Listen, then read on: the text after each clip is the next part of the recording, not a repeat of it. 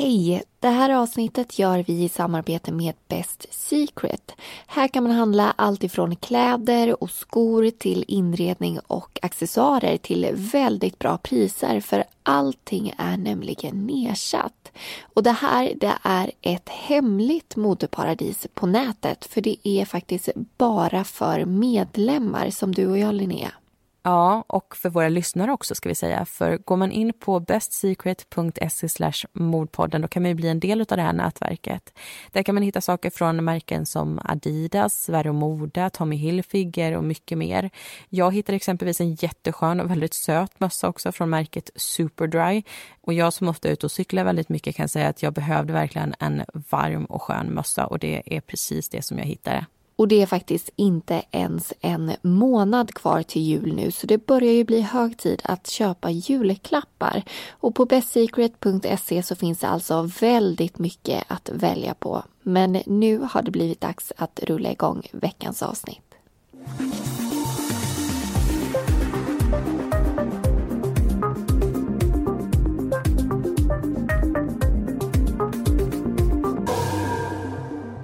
2006 hittas två män mördade i Surte.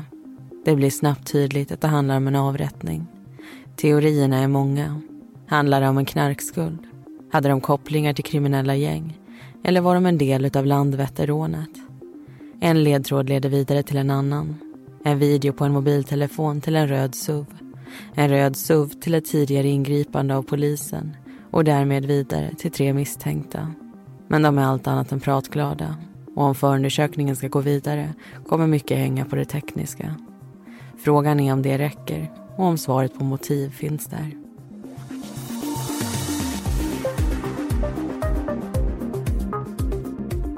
Du lyssnar på Mordpodden. En podcast om den mörka verkligheten. I veckans avsnitt ska du få höra berättelsen om Fågeldammsmorden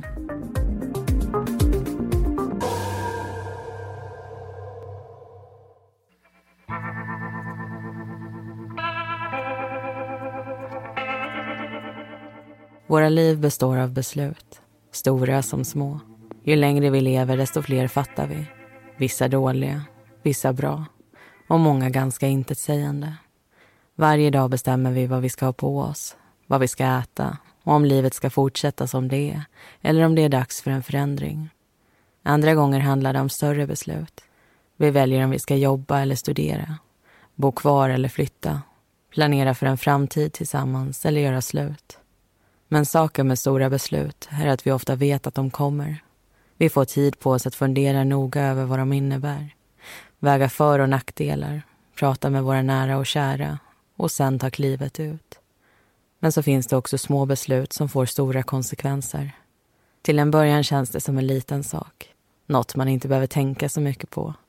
Plötsligt kan den där lilla, obetydliga saken styra vårt liv i en helt ny riktning. Och ett beslut som att sätta sig i en bil, hjälpa en vän eller betala av ett lån får oerhörda konsekvenser. På morgonen den 26 april sitter två personer i en bil.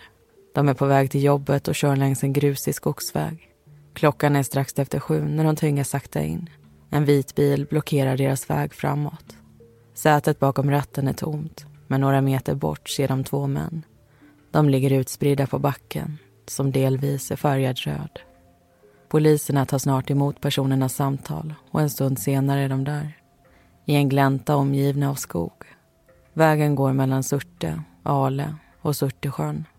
I närheten finns en fågeldamm, en scoutstuga och en skjutbana.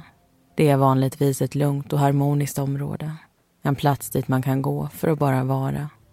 Men inte den här morgonen. Ett större område spärras av med polistejp och snart är det många människor i omlopp. Då man tidigt får intrycket att det handlar om en avrättning kör ett stort polispådrag igång. Medan hundar och hundförare söker igenom den intilliggande terrängen efter spår cirkulerar en helikopter ovanför trädtopparna. Samtidigt konstaterar teknikerna att fyndplatsen också är mordplatsen. De samlar på sig tomhylsor, fotograferar omgivningen och offren. De två männen verkar ha överraskats av sin gärningsperson. De har skjutits med fem skott varav två träffat i deras huvud. På platsen hittar man sju hylsor. När teknikerna synar den vita bilens högra sida finner man snart vart de andra kulorna satt sig. Hylsorna är stora, drygt en halv centimeter breda och sju och en halv centimeter långa. Offren ser ut att vara i 20 och 30-årsåldern. De har på sig jeans, gympaskor och mörka tröjor. I den enas ficka ligger en plånbok och snart vet polisen vilka de är. 22-åriga Johan och 39-åriga Rashad. Båda finns med i belastningsregistret för några mindre allvarliga brott och förseelser. Rashad har missbrukat droger av och på och Johan tycks ha haft det struligt som yngre. Informationen är inte förvånande. Brottets utförande och platsen i sig har redan gett polisen de vibbarna. Fågeldammen är nämligen ett välkänt område för kriminella uppgörelser. Frågan är om det är det som det här var och i så fall vilken typ. Vad var det egentligen som hände som utlöste en så kallblodig avrättning? Polisen ber allmänheten om tips och i medier cirkulerar snart flera teorier. En tipsare berättar för Expressen GT att det kan röra sig om en knarkskuld. En stor leverans hade stoppats i Skagen året innan och de som var ansvariga var nu skyldiga ett kriminellt gäng 100 miljoner kronor. Samtidigt tipsar någon Aftonbladet om att ett kriminellt mc-gäng kan vara de som ligger bakom. När utredningsledaren säger att de inte kan utesluta att det finns en koppling till Landvetterrånet blir också det ett spår. De som jobbar med utredningen lyssnar och läser det som sägs. Men de följer spåren de faktiskt har. Vid dörrknackningen i området får man reda på att det sätts en röd bil in till mordplatsen den morgonen. En bil som accelererat snabbt och kört därifrån. Man får veta att en närboende i området hört skott. Vid en närmare undersökning av Rashads mobiltelefon hittar man också någonting annat.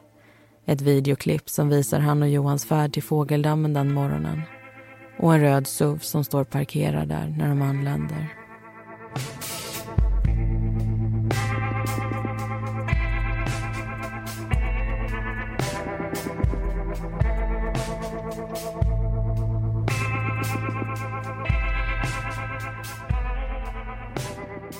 Mm, en hel del ledtrådar alltså och det har blivit dags för diskussion. Och apropå ledtrådar så ska vi snart spinna vidare på SUV-spåret.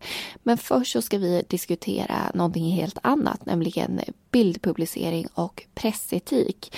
Just pressetik är som ni säkert märkt ett ämne som har varit uppe på tapeten väldigt mycket de senaste veckorna.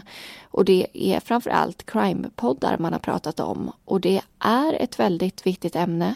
Men jag skulle säga att det är viktigt att tänka på för alla som berättar eller rapporterar om verkliga mordfall oavsett om man är en podd som vi är eller om man är en, en tidning eller kanske en tv-kanal eller radiokanal. Och under den tekniska undersökningen så tas bilder på den här brottsplatsen. Och det är vanligt att man gör det, men bildmotivet är mindre vanligt. Man fotar inte bara arbetet utan även kropparna. Och det här är bilder som Expressen senare väljer att publicera. De är maskade till en början men senare helt omaskade. Och det här är ju ett ovanligt beslut. Alltså det är väldigt sällan vi i svensk press möts av den typen av bilder. Det jobbas istället mycket med bilder från anhöriga, från sociala medier, från presskonferenser och andra intilliggande bilder som tas på brottsplatsen, bara just inte kroppar. Så det här beslutet att Expressen väljer att publicera bilderna, det är ju någonting de får en del kritik kring i efterhand. När eh, Resumé pratar med dem så förklarar de varför de använder den här bilden. Och det de säger är att den var så speciell. Den var obehaglig, men den var också verklig. Och de ville visa hur det här otäcka våldet faktiskt ser ut genom att publicera den. Och det är ingen närbild det handlar om, ska vi säga. Den här bilden är tagen ovanifrån. Och Expressen menar att det inte går att identifiera offren. Men man kan däremot se skotthålet i en av personernas huvud Head over to Hulu this March, where our new shows and movies will keep you streaming all month long. Catch the acclaimed movie All of Us Strangers, starring Paul Mescal and Andrew Scott. Stream the new Hulu original limited series We Were the Lucky Ones with Joey King and Logan Lerman. And don't forget about Grey's Anatomy. Every Grey's episode ever is now streaming on Hulu. So, what are you waiting for? go stream something new on Hulu. Ryan Reynolds here from Mint Mobile. With the price of just about everything going up during inflation, we thought we'd bring our prices down. So to help us, we brought in a reverse auctioneer, which is apparently a thing. Mint Mobile unlimited premium wireless. Ready to get 30, 30, bit to get 30, bit to get 20, 20, 20, bit to get 20, 20, bit to get 15, 15, 15, 15 just 15 bucks a month. So, Give it a try at mintmobile.com/switch. slash $45 upfront for three months plus taxes and fees. Promo rate for new customers for limited time. Unlimited more than 40 gigabytes per month. Slows. Full terms at mintmobile.com. Så det är ju ändå fruktansvärda bilder det här handlar om. Och Expressen berättar också för Resumé att de hade koll på de anhöriga och när de kände att det inte skulle drabba någon så valde de att publicera. Och vi, likt alla medier, har ju ett ansvar när det kommer till det här med vad som ska publiceras. Vad allmänheten ska få ta del av utav det som vi gör inslag kring, det vi skriver kring och så vidare. Andra medier väljer ibland bilder och vad de ska ta upp i text. Och på många sätt så väljer vi också egentligen bland bilder för vi målar ju upp saker. Alltså vi beskriver hur någonting ser ut, hur det luktar, hur det känns. Och det här är ju någonting som vi är väldigt medvetna om. Det är därför vi ibland tar upp väldigt få detaljer kring själva brottet. Alltså vi fokuserar väldigt mycket på att berätta om helheten så gott det går. Och vi får ju ibland frågan om varför vi gör en podd om mord. Det här är ju ett känsligt ämne där publicering kan innebära att någon mår dåligt. Vilket är någonting som vi försöker undvika så gott det bara går. Och svaret på just varför, det har ju faktiskt ändrats en hel del genom åren. Till en början så var den här podden ett skolprojekt som vi ville få bra betyg i. Vi ville testa att skapa något från början till slut. Men trodde ju inte att någon skulle lyssna på det vi satt och gjorde och då tänker man såklart annorlunda gällande vad man tar med och och hur man berättar. Men idag så skulle jag säga att vi har tre huvudsyften med podden. Dels att utbilda. Vi har lärt oss massvis när vi jobbat med det här och det vill vi såklart dela med oss av. Och även att kunna sprida information som vi tycker är viktigt att, att många får veta. Och sen eh, det andra huvudsyftet är att inget offer bara ska bli en del av statistiken eller glömmas bort utan vi vill att vår podd ska få människor att reflektera över det som hände och minnas de här personerna och händelserna som det handlar om. Och sen försöker vi också i varje avsnitt reda ut varför de här morden har skett. Och genom att prata om det så hoppas vi att det kan bidra till att ingenting liknande händer igen. Och när vi ändå har varit inne på det här med bildpublicering så tänker jag att vi ska prata om eh, något liknande. Och det är namn och bildpublicering av misstänkta och gärningspersoner. När ska man gå ut med den informationen och varför väljer vi ofta bort det? Ja, och när eller hur eller om ens man ska gå ut med den här informationen det beror ju på en rad olika faktorer. Det finns ett par riktlinjer skulle jag säga som många förhåller sig efter men varje redaktion tar ju också egna beslut. En sak som är viktig att komma ihåg när ett brott precis har uppenbarats är att det rör sig om misstänkta personer. Sådana som inte har dömts och kanske inte heller kommer att dömas. Därför avvaktar ju många medier med just namn och bildpublicering tills efter att en dom har fallit. Andra väljer att gå ut med det tidigare om de tycker att det finns ett allmänintresse eller att misstankarna är tillräckligt starka. Sen är ju ålder också en viktig faktor. Har man ett mord som är begått av en 16-åring eller en 36-åring så fattar man ofta olika beslut där. Det grundar sig ju i en huvuddebatt skulle jag säga vad gäller all publicering av den här typen. Man väger allmänhetens intresse mot konsekvenserna som en publicering kan få hos den enskilda personen. Och det kan handla om väldigt stora konsekvenser, inte bara för dem utan för människor i deras liv. Och det är ju en av anledningarna till att vi byter namn på majoriteten av eh, både offer och gärningspersoner. Och det är sällan någon som är kritisk eller frågande när det kommer till just offren. Men gärningspersonerna har vi fått en hel del frågor om varför vi då så kallat skyddar dem. Men det är för att de har familjer. De kan ha pappor, mammor, barn, bröder och systrar och tyvärr så kan de få lida genom att vi publicerar deras anhörigas namn. Så även om publiceringar gjorts tidigare så vill vi göra det vi kan för att skydda de inblandade och ta egna beslut oavsett vad andra medier har valt att göra eller inte göra.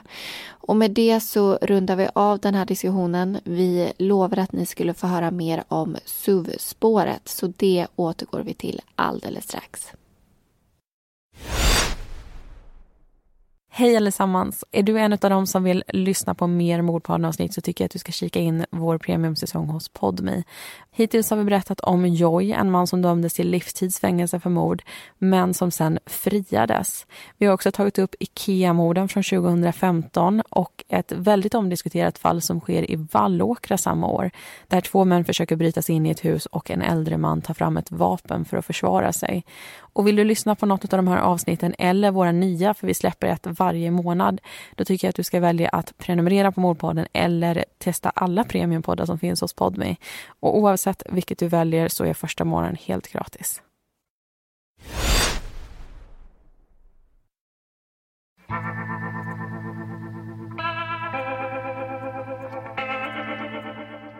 För att få en bättre förståelse för det som hände vid Fågeldammen går man igenom allting som tagits i beslag.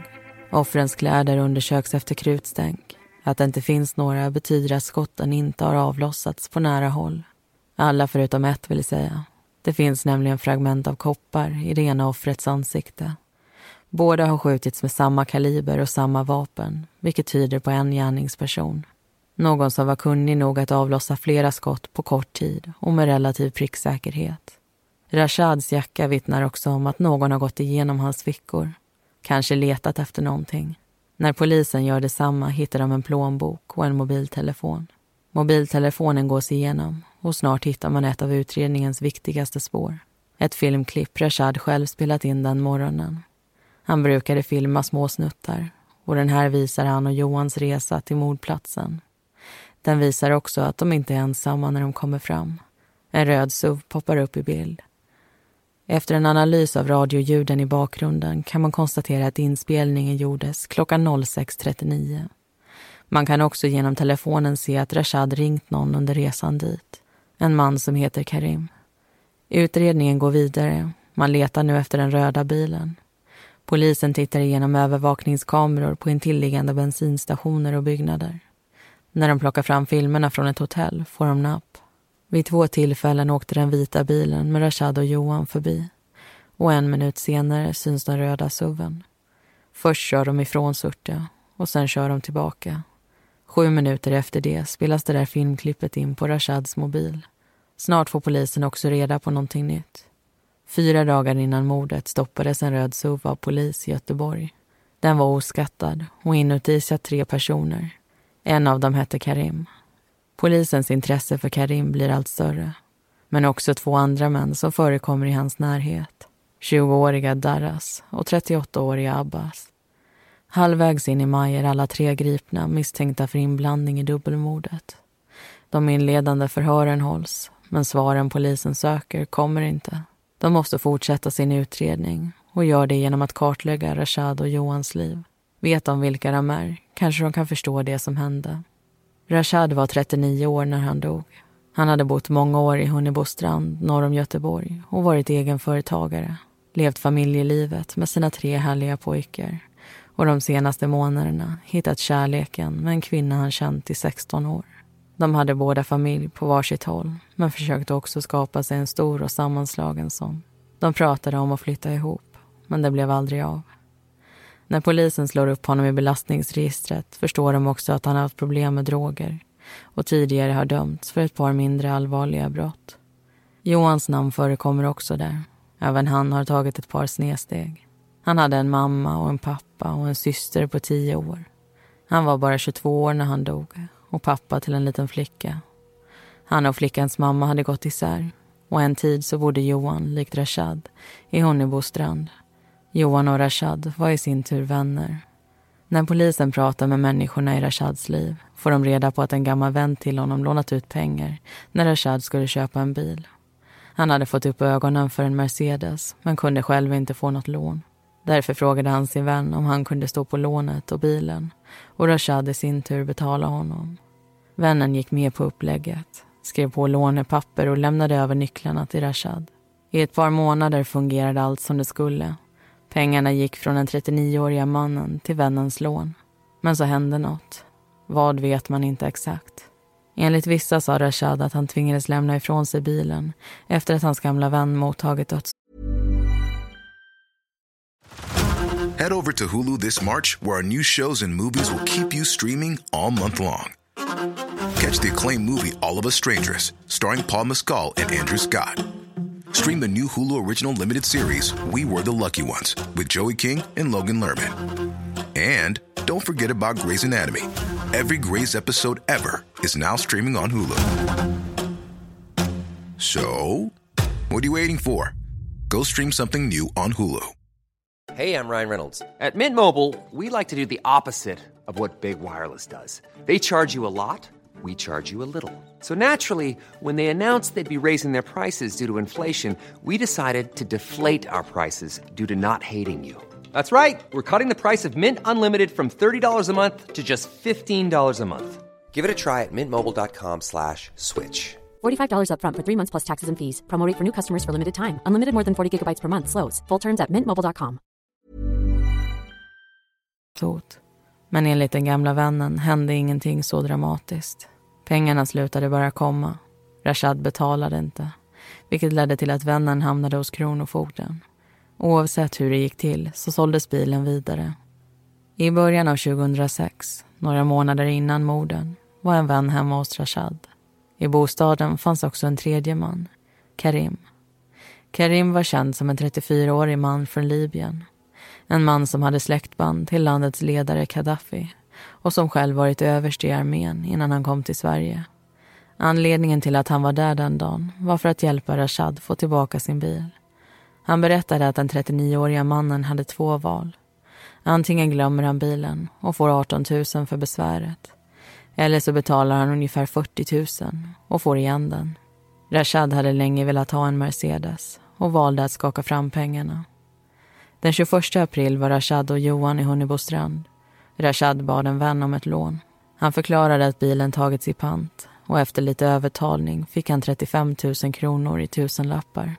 Johan bidrog också och kvällen innan morden var de i sällskap med samma vän som hört Karims alternativ några månader tidigare. Vännen såg hur Rashad och Johan räknade pengarna som uppgick till 41 000 kronor. Han hörde hur Rashad pratade med Karim i telefon och sent på kvällen gick de två männen därifrån. Dagen därpå gick vännen in i Rashads lägenhet. Han var orolig eftersom den 39-åriga mannen inte svarade i telefon. Lägenheten stod tom och snart fylldes medierna av inslag och artiklar om en skjutning i Surte. I medier efterlyser man den röda suven som ännu inte hittats. Den 10 maj blir det ändring på det. Bilen återfinns på en hästgård i Kungsbacka. Den har tvättats invändigt, men teknikerna lyckas ändå hitta något. Blod som tillhör Rashad. All information de fått fram tar de med sig in i förhörsrummen där 20-åriga Darras nu öppnar upp. Darras lärde känna Abbas först den tredje mannen som gripits.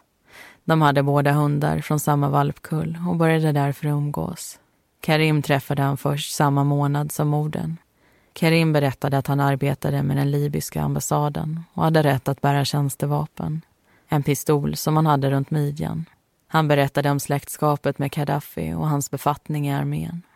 Karim och han umgicks inte själva.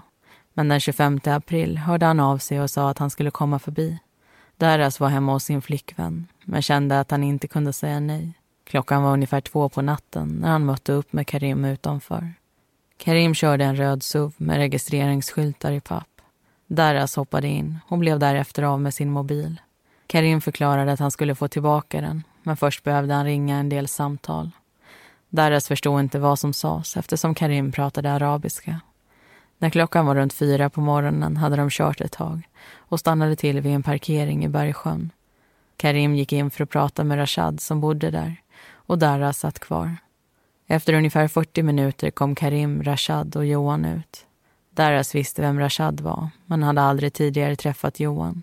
Karim hoppade in i den röda suven och de andra männen i en egen bil. Karim förklarade att de var där för att hjälpa Rashad få tillbaka en bil. De körde ut från parkeringen och vidare till en bensinstation där Rashad köpte cigaretter. Nästa stopp var skogsvägen vid Fågeldammarna. Darras gick ut och hälsade på dem båda och Karim förklarade att de nu ska vänta på Mercedesen som var på väg. Plötsligt hörde Darras att Rashad sa någonting på arabiska. I nästa stund slet Karim fram en automatkarbin och började skjuta. Skotten lät som ta-ta-ta. Darras blev rädd och kastades in i bilen. När Karim slängde in vapnet där bak klev han ur. Han såg att Karim gick fram till Rashad och kände efter någonting. Darras fick inte säga någonting om det som hade hänt. Gjorde han det skulle Karim döda honom också. Snart körde de därifrån och stannade i ett parkeringshus i Lindome. Där plockade Karim isär vapnet. Han la delarna i tre olika kartonger som låg i bilen och så åt Arras att bära upp dem uppför ett berg i närheten av hans bostad. När de kom upp började Karim gräva med en pinne och snart låg allting under ett lager jord. De klev in i Darras lägenhet och Karim lånade kläder av honom. Det de hade haft på sig slängdes vid en återvinningsstation och en stund senare mötte de upp med Abbas. Polisen gräver på platsen som Darras pekat ut och finner mycket riktigt ett vapen. En svensk tillverkad AK4 som stulits från en hemvärnsman. Efter en koll med SKL bekräftas också deras misstankar. Det är mordvapnet de har fått tag i.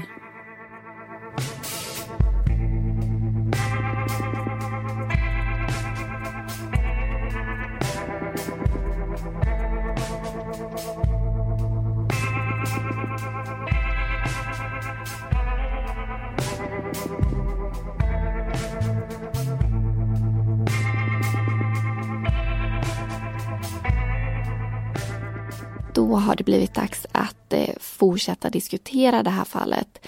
Daras har alltså berättat för polisen vad det var som hände den där natten enligt honom. Och därmed har man också lyckats hitta mordvapnet och man har också funnit bilen genom egna spaningar. Och med tre misstänkta häktade så börjar utredningen komma någon vart äntligen. Det som kvarstår är att binda den här tekniska bevisningen till ett händelseförlopp som åklagaren får lägga fram. Mm, men innan man kommer dit så ställer ju förhörsledaren en del frågor till deras. Hans eh, berättelse har nämligen en del luckor tycker man. Det man vill veta det är ju hur han ens blev inblandad i bilaffären och den här skjutningen. Om han knappt kände Karim så tycker de att det är konstigt att han ringer till honom så sent och att Daras går med på att träffa honom. Enligt telefonlistorna så ringde Karim honom runt midnatt men innan han kommer dit så ringer Daras i sin tur åtta gånger till Karim och då undrar man lite varför. Det känns nästan som att han är drivande i det här eller i alla fall mer medveten än han verkar vilja erkänna. Och det här är frågor som man inte får några tillfredsställande svar på så vi kommer inte gå in riktigt på vad det är som sägs. Och efter att man får tag i den här bilen så får man också fler vittnesmål. En man som arbetar på den här hästgården där suven hittas säger att det var Abbas som köpte bilen. Senare så bad Abbas att få den tvättad och då var det den här arbetaren och Dara som utförde jobbet. Och det säger också Abbas i ett förhör. Daras förklaring till varför han gömde vapen, bytte kläder själv och även gav Karim nya kläder var för att han var rädd. Och även om man tror på delar av hans berättelse så blir det också tydligt att han försöker tona ner sin egen roll i det här. Och Abbas beskriver ju Daras som en nära vän. Han beskriver honom som en ödmjuk och artig kille som mest håller sig hemma. Och vad Abbas vet så har Daras aldrig rört ett vapen. Det här är aldrig någonting han har pratat om, att han har ett intresse för det eller någonting. Abbas han kände de som hade den här hästgården och han arbetade själv i en bilverkstad och de sålde bilar. Och enligt honom så var det Karims flickvän som köpte den här röda suven efter att Karim hade sagt åt henne att göra det. Men det var Abbas som hämtade den. Den 22 april så är han och Karim ute och provkör bilen när polisen stannar dem och säger att den är oskattad. Och samma morgon som eh, dubbelmordet så fick han ett samtal från Karim. Han ville träffas och Abbas kom och han såg direkt att Darras han mådde dåligt av någonting. Men när han frågade vad det var som hade hänt hans vän så fick han inget svar på det här. Karim verkade vara som vanligt men han ville inte ha den här suven längre så då körde Abbas tillbaka den till hästgården. Det var inget fel på den så den skulle säljas igen och det var därför som han bad att bilen skulle tvättas och städas och göras i ordning för försäljning. Och det var först när bilen efterlystes i medier som man började ana att det var något konstigt med det hela. Och ingen av de här personerna, alltså Karim, Abbas eller Daras, har särskilt hög trovärdighet menar tingsrätten. De är alla anklagade för ett allvarligt brott och har anledning att ljuga. Så det ställs väldigt många följdfrågor och vissa saker lämnas utan ordentliga svar. Och Karim han har ju också en berättelse kring vad det var som hände. Jag tänkte vi ska gå in lite på den härnäst. Han berättar ju dels om sin bakgrund för polisen, att han mycket riktigt är överste i armén i Libyen. Han har bland annat deltagit i landets FN-trupp i Bosnien. Karim säger att han tjänstgjorde inom administrationen, men han har också en vapenutbildning. Och Abbas beskriver han som en bra kille, nästan som en bror för honom. Och Rashad lärde han känna genom en vän som berättade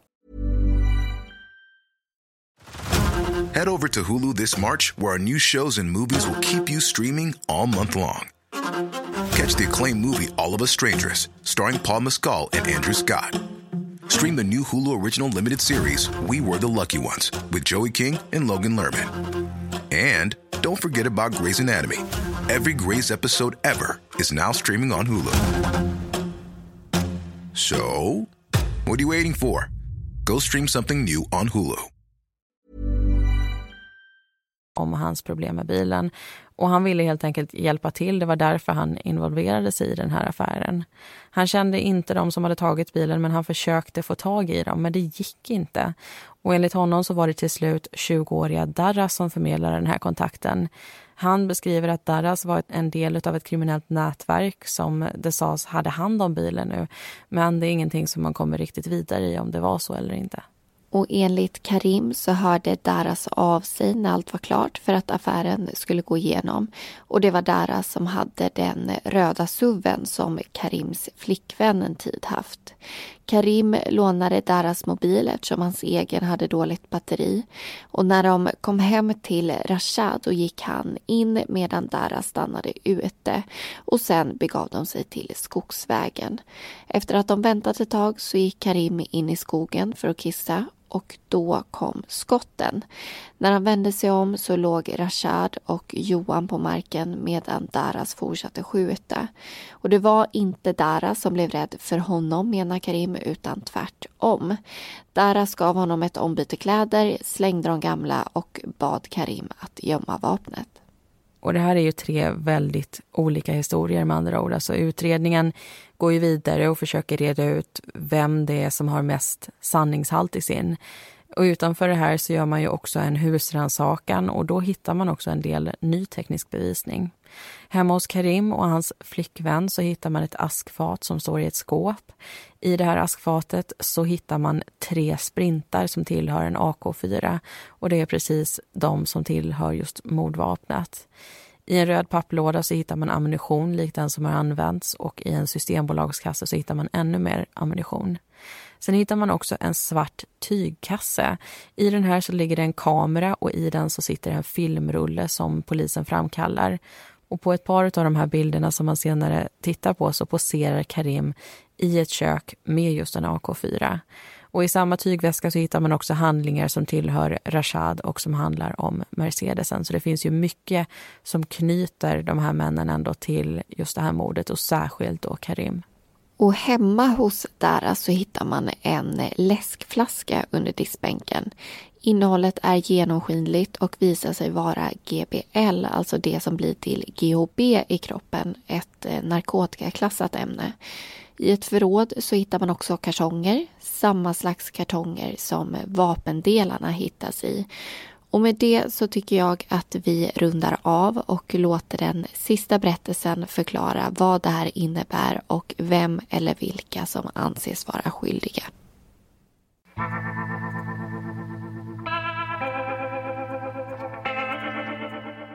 Karim och hans flickvän träffas sommaren 2005. Några månader senare flyttar de samman. För flickvännen berättar Karim att han egentligen heter någonting annat och att han arbetar som informatör på uppdrag av Säpo. Han har sin familj i Tunisien men kommer ifrån Libyen. Natten till den 26 april går Karim ut genom dörren klockan 11 på kvällen. När flickvännen vaknar är han ännu inte hemma. Senare på dagen kliver han in genom dörren och säger att de behöver semester. Han ber flickvännen ordna med en hyrbil och hon fixar det. Det är tänkt att de ska åka redan samma kväll. Men klockan hinner bli så mycket att de måste skjuta på det. De sover i sina sängar den natten och dagen därpå gasar de söderut. Under resan är Karim lugn och avslappnad. Men så fort de vänder tillbaka mot Sverige börjar han bli nervös. När paret befinner sig i Danmark säger han till flickvännen att om någon frågar så har de inte kört ner till Tyskland tillsammans. Han var där redan den 26 april och hon kom efter. Tre dagar efter hemkomsten grips Karim och när polisen knackar på berättar flickvännen som där.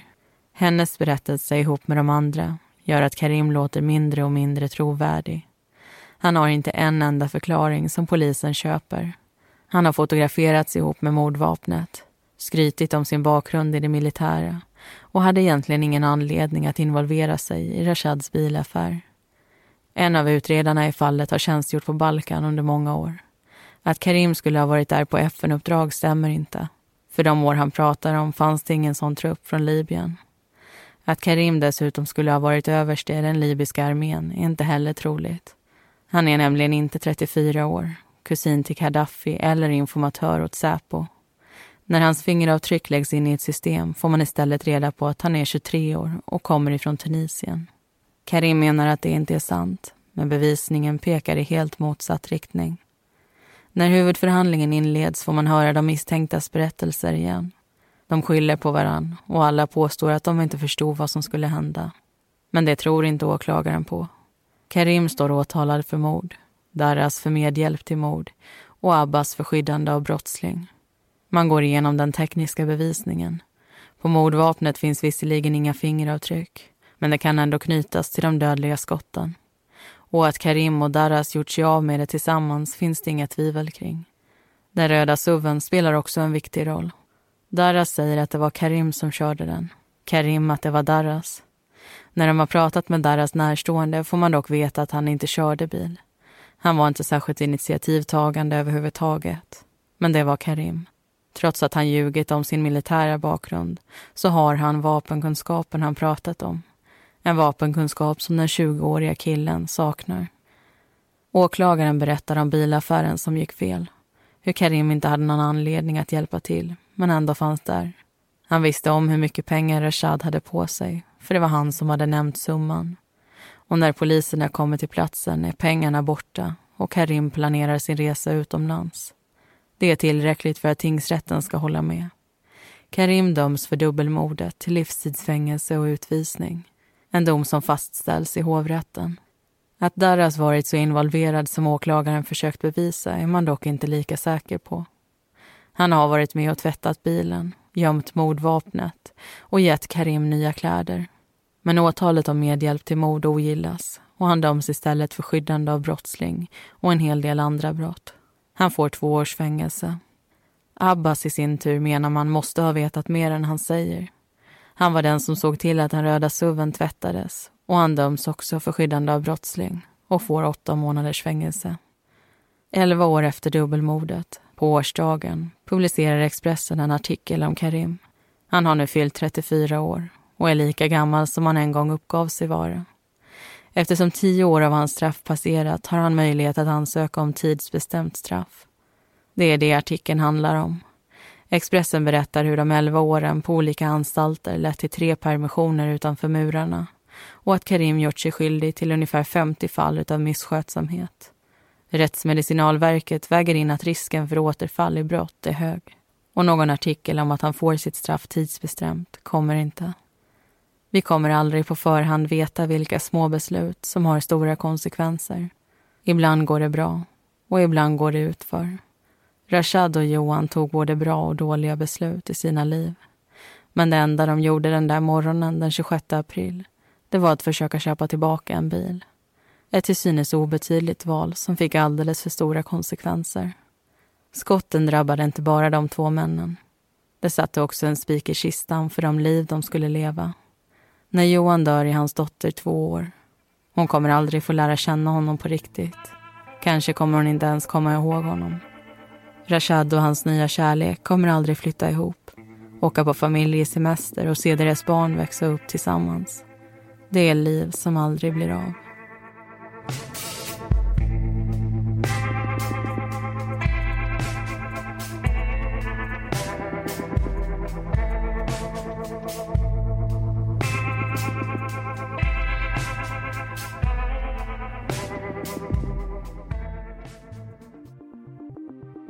Tack för att du har lyssnat på det här avsnittet. Alla heter egentligen någonting annat och informationen är hämtad ifrån tingsrättsdomen och artiklar från Expressen GT och Aftonbladet. Nästa vecka så är vi tillbaka igen med ett nytt fall. Missa inte det.